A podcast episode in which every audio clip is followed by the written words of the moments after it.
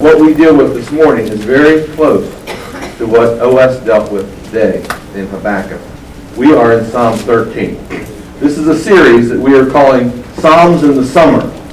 And this will be our 13th psalm. We'll probably do two or three more, and then we will uh, go into the fall season and uh, we will uh, begin a study probably in one of the other books of the New Testament. Now, the first thing I want you to notice when you get to Psalm 13 is that it has only six verses. Okay? So theoretically, I could read this thing and explain it, we could be finished in a couple minutes. Okay? Uh, but when you really delve into the psalm, you start making some discoveries. And the first thing I want you to notice is that this psalm can be divided evenly into three parts or three sections. Verses 1 and 2, we see David's anguish. I want you, if you've been in the service this morning, I want you to think about this, okay? And if you're going to the 11 o'clock service, I want you to reflect back on this message. Verses 1 and 2, David's anguish. Okay? And then verses 3 and 4, David's cry. David's plea. Okay? And then verses 5 and 6, David's faith. Okay? So we have three sections. The first, David's anguish, and that's going to be characterized by a question. That first section is going to focus on a question. Okay? Section 2, David's cry or plea, that's going to focus on a prayer. Section 1, a question. Section 2, a prayer. And then section 3, David's faith, that's going to center on a song. Okay? Now I want you to, first of all, look at David's anguish. Look at verses 1 and 2. He says, How long, O Lord, will you forget me? How long will you hide your face from me? How long shall I take counsel in my soul, having sorrow in my heart daily? How long will my enemy be exalted over me? Now, you'll notice that phrase, how long, is repeated four times. And I want you to notice or consider several things about this section. First of all, I want you to notice that this question, the question of how long, is open-ended. He has no idea how long. He's going through a, a mess in his life. We're going to get into that in a moment. But it's an open-ended question. Uh, there's uncertainty. By saying how long, it means David's uncertain. He doesn't have any sense of an answer coming. So he says, well, Lord, how long am I going to have to go through all of this? Okay? Now, the second thing I want you to consider is that this question deals with time. Time. That's where we live. We live in time. Guess what? God lives above time. God lives in eternity. So David is speaking in time to a God of eternity, and he says, God, here's where I live, and uh, how long am I going to have to wait? Okay? Now, if you've ever faced a difficulty, you know what kind of question this is. This is, you know, is this thing ever going to end? When's this going to get over with? And if you're in that situation right now, maybe this is your question. You wonder how long the nightmare can go on in your life. And some of you have been through all kinds of nightmares recently, haven't you? And uh, David is going through, in a sense, a nightmare. Now, there's another thing I want you to notice about this question, how long? It speaks of desperation. It is a cry of desperation. If you don't say how long when you're in the middle and when you're in the beginning of a crisis, you say how long when you're in the middle of a crisis. And when that crisis is prolonged further or longer than you expected. And so this is a cry of desperation. And he says, how long? And what he means is, how long am I going to have to hang on? I don't, I think I, I don't know if I can hang on too much longer. How long am I going to have to hang on? If God said, well, you only have to hang on for 10 minutes, I think David would say, well, I can do that. But he doesn't know how long he's going to have to hang on. So there's a sense in which he's suffering. He wants to know, how long will this suffering go on? It's almost unbearable. Now, the thing, it's really interesting to me is that question, how long, is mentioned four times. In all of David's other Psalms that he writes, and he writes a lot of them, probably about 90 of the Psalms. In all the other Psalms combined, he only asks that question two times. He asked the question, how long, twice as many in one Psalm as he does in all the other Psalms. Now, one of the times that he asked, and I wanted to show you because it's very close here, is back in chapter, or Psalm 6, rather, Psalm 6, and verse 3. Psalm 6 and verse 3. Now look what he said. My soul also is greatly troubled. But you, Lord, how long? See? There it is. How long? He says it there, and he says it in Psalm 35 and verse 17, and that's it. Two times in the other Psalms, four times here, it's a cry of desperation. Now, here's where things get very interesting. Habakkuk, Joe. Hawkins spoke about this morning, opens with a question. Habakkuk says, Oh Lord! This is Habakkuk 1 2. OS read it this morning for us. Oh Lord! How long must I cry? And you will not answer. Oh Lord, how long will I say violence? And you do not respond. So what you have is you have Habakkuk at the beginning of Habakkuk in the same condition that David was, and this is a cry of desperation. Now there's one other time that this is mentioned in the Bible, where someone cries out to God and says, how long? And it's in the book of Revelation. I want to show that to you. Now I want you to look over at Revelation chapter 6. Revelation chapter 6.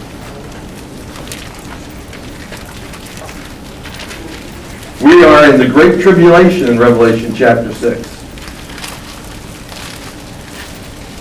And judgments are falling upon the earth. They're called the seal judgments.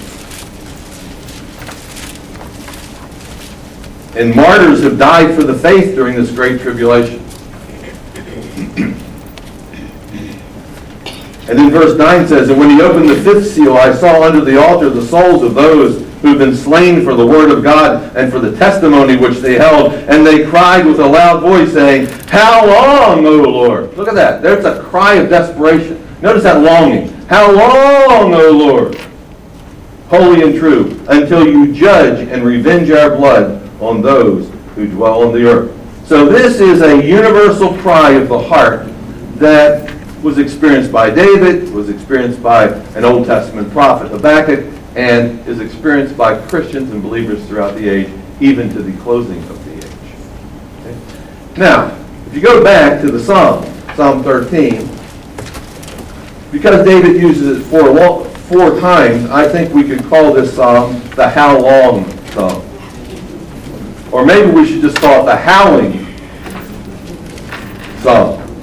Because he's howling, he's crying out to God. Now, another thing about this question is that it places blame on God. Remember that's what OS said about Habakkuk. He was blaming God for what was going on. And David is blaming God. And if you look at the text very carefully, look at verse 1.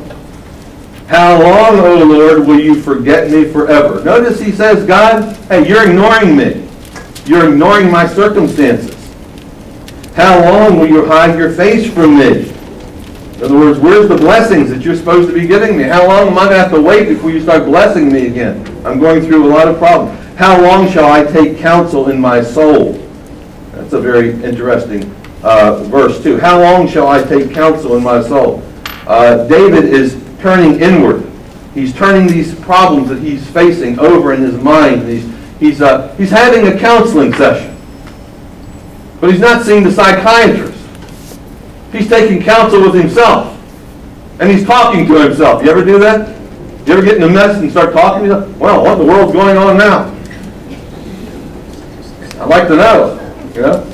And David is, in a sense, taking counsel with his soul. And look what he says about that. And he has sorrow in his heart daily. So he's turning this over in his mind, trying to figure out a solution to his problem, and he can't. He's tried to figure every angle how he can solve this problem, and he's in a dilemma, and he can't, and he's suffering, and he wants to know how long is this going to last, and it just doesn't seem that there's any answer. He's, he's facing what we call a dark night of the soul. His, he is tortured. You ever had a situation where you're in the middle of a crisis or something's going on in your family and you can't even sleep because at night, when you put your head on your pillow, what are you doing? Turning it over and over and over, and you start going to sleep, and you wake up and you're thinking about this. That's what David's going through.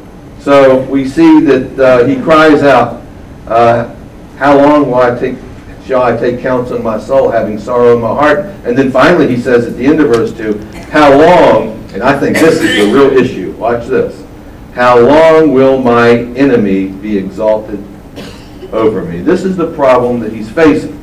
His enemy is getting the upper hand. Now, David's the king. Now, this is either an enemy from, the, from without, like a heathen nation that's trying to, one of the surrounding nations is trying to take over, and it seems their strength is building, and they're getting the upper hand. Or this, these are enemies within his government and within his own nation. But the bottom line is, it looks like he's not going to be able to hold out much longer. And he says, How long will my enemy be exalted over me?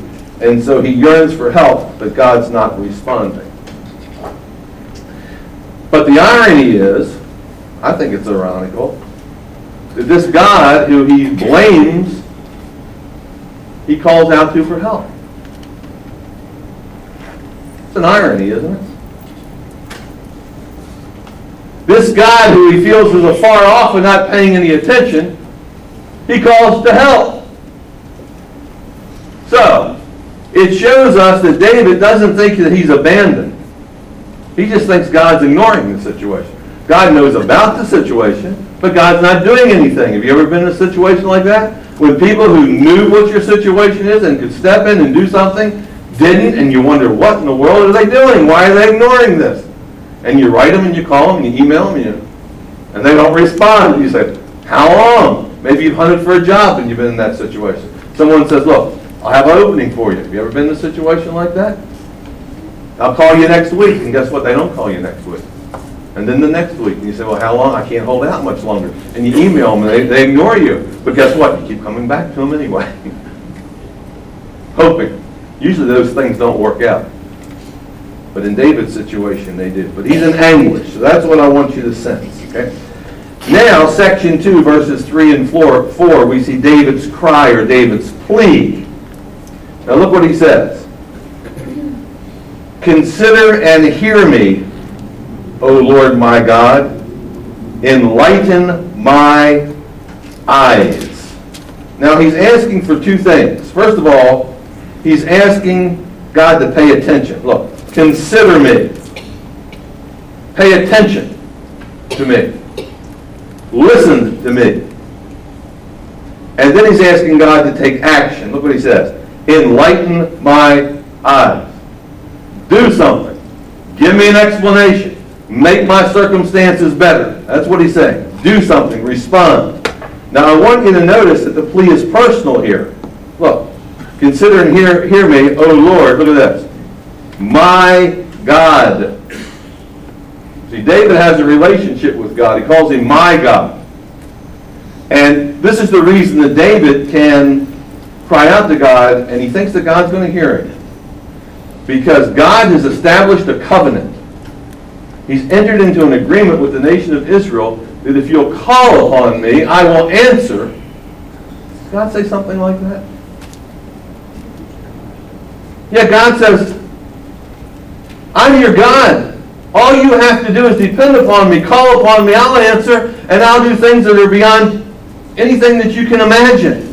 So David takes God at his word. He doesn't understand why God's not responding or doing anything, but he does that. And so God, he senses God here as being a personal God. Now, I want you to notice that the plea is not only personal, but I want you to notice that it's specific. What he says down in verse 3. Enlighten my eyes. What in the world does that mean? Enlighten my eyes. Um, in modern day English, it means uh, uh, brighten up my day. Cheer me up. Uh, you know, answer. Yeah, look, you've been waiting for that phone call from that guy who said he's going to give you a job, and a month passes, and one day you get the call. Guess what happened? See, when he responds, when he answers, when he does what he's promised he's going to do, it brightens your day. It cheers you up. So what he's saying is, turn me, Lord, from a gloomy Gus into a happy Harry. You know, I'm tired of these kinds of days where of just living in, in despond. So cheer me up. Get me out of this despair. Now watch this purpose. watch the purpose at the end of verse 3.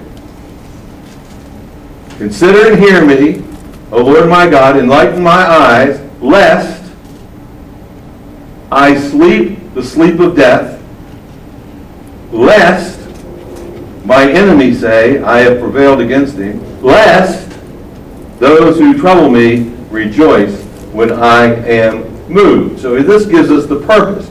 Here's why David is saying, how long, God? If you don't move in quickly, guess what? Unless you move in quick, quickly, this is what's going to happen. And what's going to happen? He says, first of all, I'll die. Look, lest I sleep the sleep of death. This shows you, this is a life and death situation.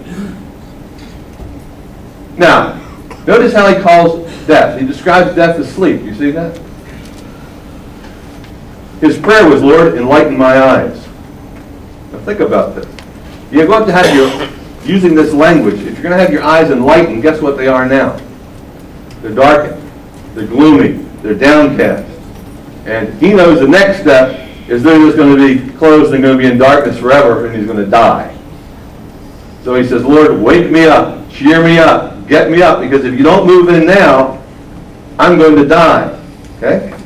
Then the next thing he says, now that concerns him. If you don't move in now, look, I will die. Now look at the next thing, verse 4. This concerns the enemy. If you don't move in now, my enemy will say, Ha! I prevailed on him. Look, I prevailed on him, against him. And those who trouble me will rejoice when I am removed, or when I am moved, meaning removed, or knocking down, or defeated, or yeah, shaken, or whatever. When I'm taken out of office, they're gonna they're gonna say, Ah, we prevailed against him.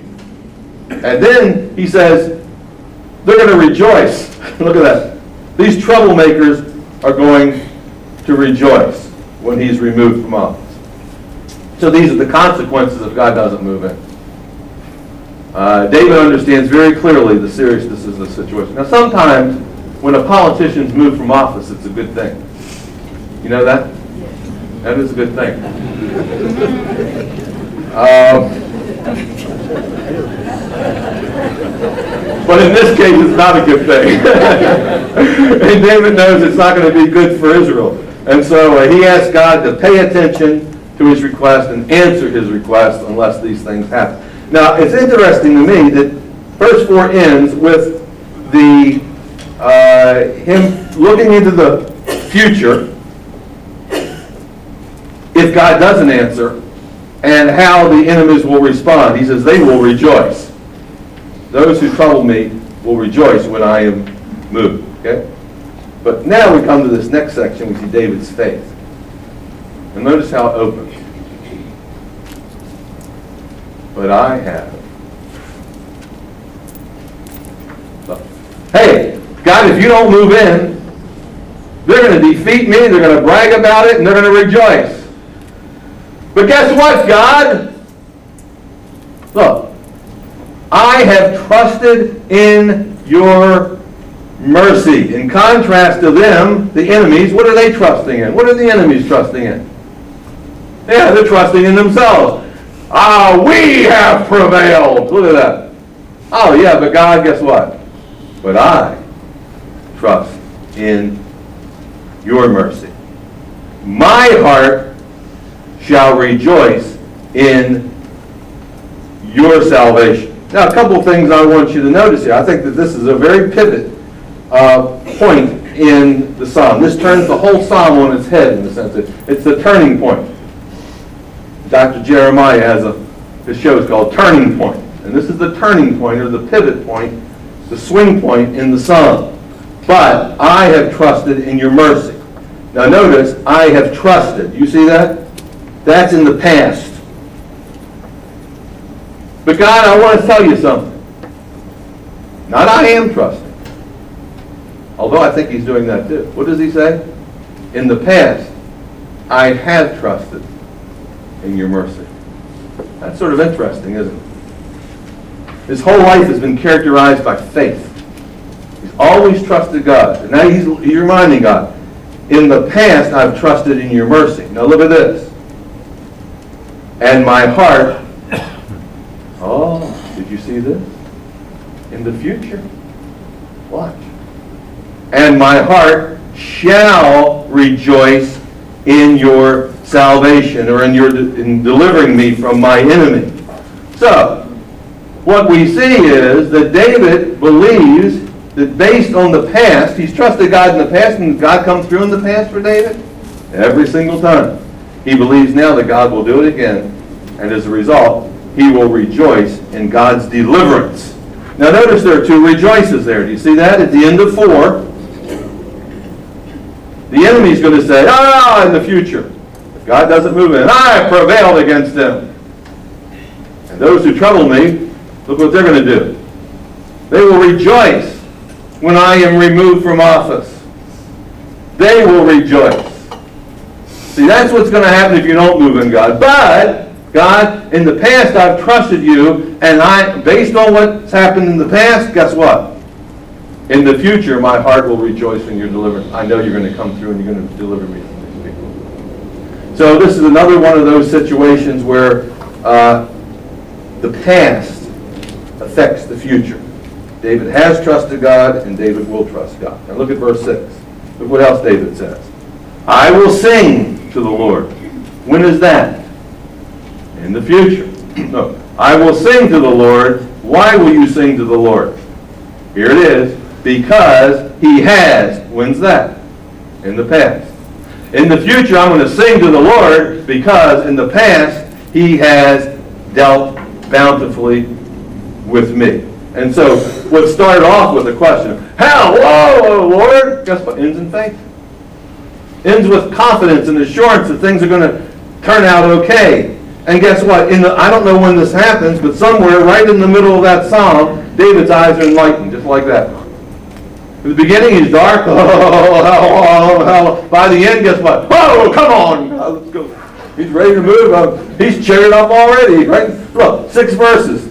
Somewhere in those six verses, I think it's right there in verse 5, guess what? There's been a revelation. Well, God, you've done it in the past. Why won't you do it again in the future? Oh, you will. I'm going to rejoice. I'm going to praise the Lord. So it's like faith has sort of somehow come out of the basement. You know, it's been let out and suddenly welled up in his heart once again. So whereas the enemy will rejoice over David's defeat, David says, yeah, well, that's really not going to happen it'll end up that I will rejoice over God's victory. So, we see this pattern here. Now, look at verse, show you uh, something here in verse 5 and 6. The beginning of verse 5. I have trusted in your mercy in the past. Look at the end of verse 6.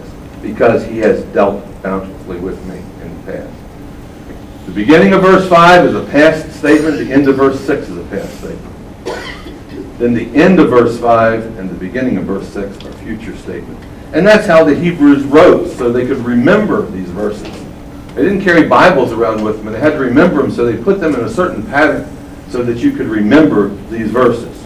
So while he has been praying this howling prayer, uh, God has answered, and he's gone from isolation, feeling like he's abandoned, to consolation, where he knows that God is going to answer. Now let me give you a couple lessons here if I can, okay? Lesson number one. now is this going to sound familiar? You tell me.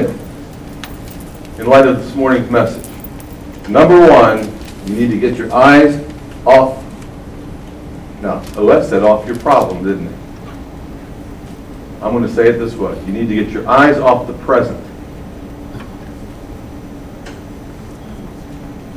That is your problem right now, the present and you need to get your eyes on the past. Is that what David does? What's the difference between verses 1 and verse 6? There's only one difference memory. Just memory. By verse 6, he's remembering what God has done in the past. And he says, if God's done it in the past, guess what? He'll do it again. See? And his faith is reactivated. And doubt gives way to faith, and faith follows that out, doubt. So here's the thing. First of all, you need to get your eyes off the present. Some of you are depressed. You're in a state of depression for some reason because you're getting older, because you're out of work, because of the economy. You don't know what's going to happen. Oh, has God pulled you through in the past? He'll pull you through in the future. Get your eyes off the present. Get your eyes on the past. That's all you have to do. Are you sick? Say, how long am I going to have to go through this nightmare? I can't move my foot, can't do this. And Has God gotten you through sickness in the past? He'll do it again. I want you to know something. The worst is over. Once you realize that what God's done in the past, He'll do it in the beginning, suddenly you'll look at your problems differently and you'll realize the worst is over. The worst is past. See? The future's good. So you out of a job, You're you frustrated? What is it? Are you confused? Your kid's going crazy? You having problems with family? Get your eyes off of this. Has God worked things out in the past? Then He'll do it in the future. So get your eyes off the present and look to the past because the past is what determines the future. So, when God delivers Israel out of Egyptian bondage through the Red Sea, He gives them a ceremony called the Passover. And what is the Passover feast? What are they to do in that Passover? We're to remember. Why? Because He said, you're going to come up against giants in your life. And when you come up against another Red Sea or another Pharaoh, you need to remember. Just remember. That if I've done it in the past, I'll do it in the future. Now, we have the Lord's Supper. What are we supposed to do with the Lord's Supper? Remember. It's always remember. Remember, remember, remember, remember. Don't look to the present, look to the past, because the past, if God did it in the past, He'll do it in the future. That's one major lesson that I think that we get here out of uh, this psalm. Now, second lesson, okay? Second lesson is this. Uh, don't think that God has departed from you uh, or that God has abandoned you. God's aware of your situation. Now, this sort of sounds like what O.S. Hawkins said today, too. He said sometimes we just need to learn to wait. But in the waiting, sometimes we think that God has abandoned us. He's not abandoned us. He's aware of our situation. I don't know anybody that went through anything worse than Job. We talk of the patience of Job. All these things have happened. He had no idea why it happened. Well, we know because we've read the book of Job and it says Satan and God have been doing some things in heaven. God's allowed Satan to, to beat up Job and his family for a while. But that's behind the scenes. See? It was God's will. With Joseph, it was God's will that he was sold into slavery. We don't understand it, but God did it. We don't understand why, but we do understand who. Who's in charge. God's in charge, and if God allowed that to happen, and God is God, and God is a good God, and God loves you, he did it for a reason. So when you don't understand his head, you understand, you just trust him. You trust his heart. And so Job's wife said, Job, how long are you going to keep serving? How long? Just curse God and die. Job didn't do that. And neither should we. Maybe David was tempted to do that. Sounds like it at the beginning of the psalm, but by the end, he's not. But Isaiah says, they that wait upon the Lord shall what? Oh, their eyes will be enlightened. They'll cheer up. They'll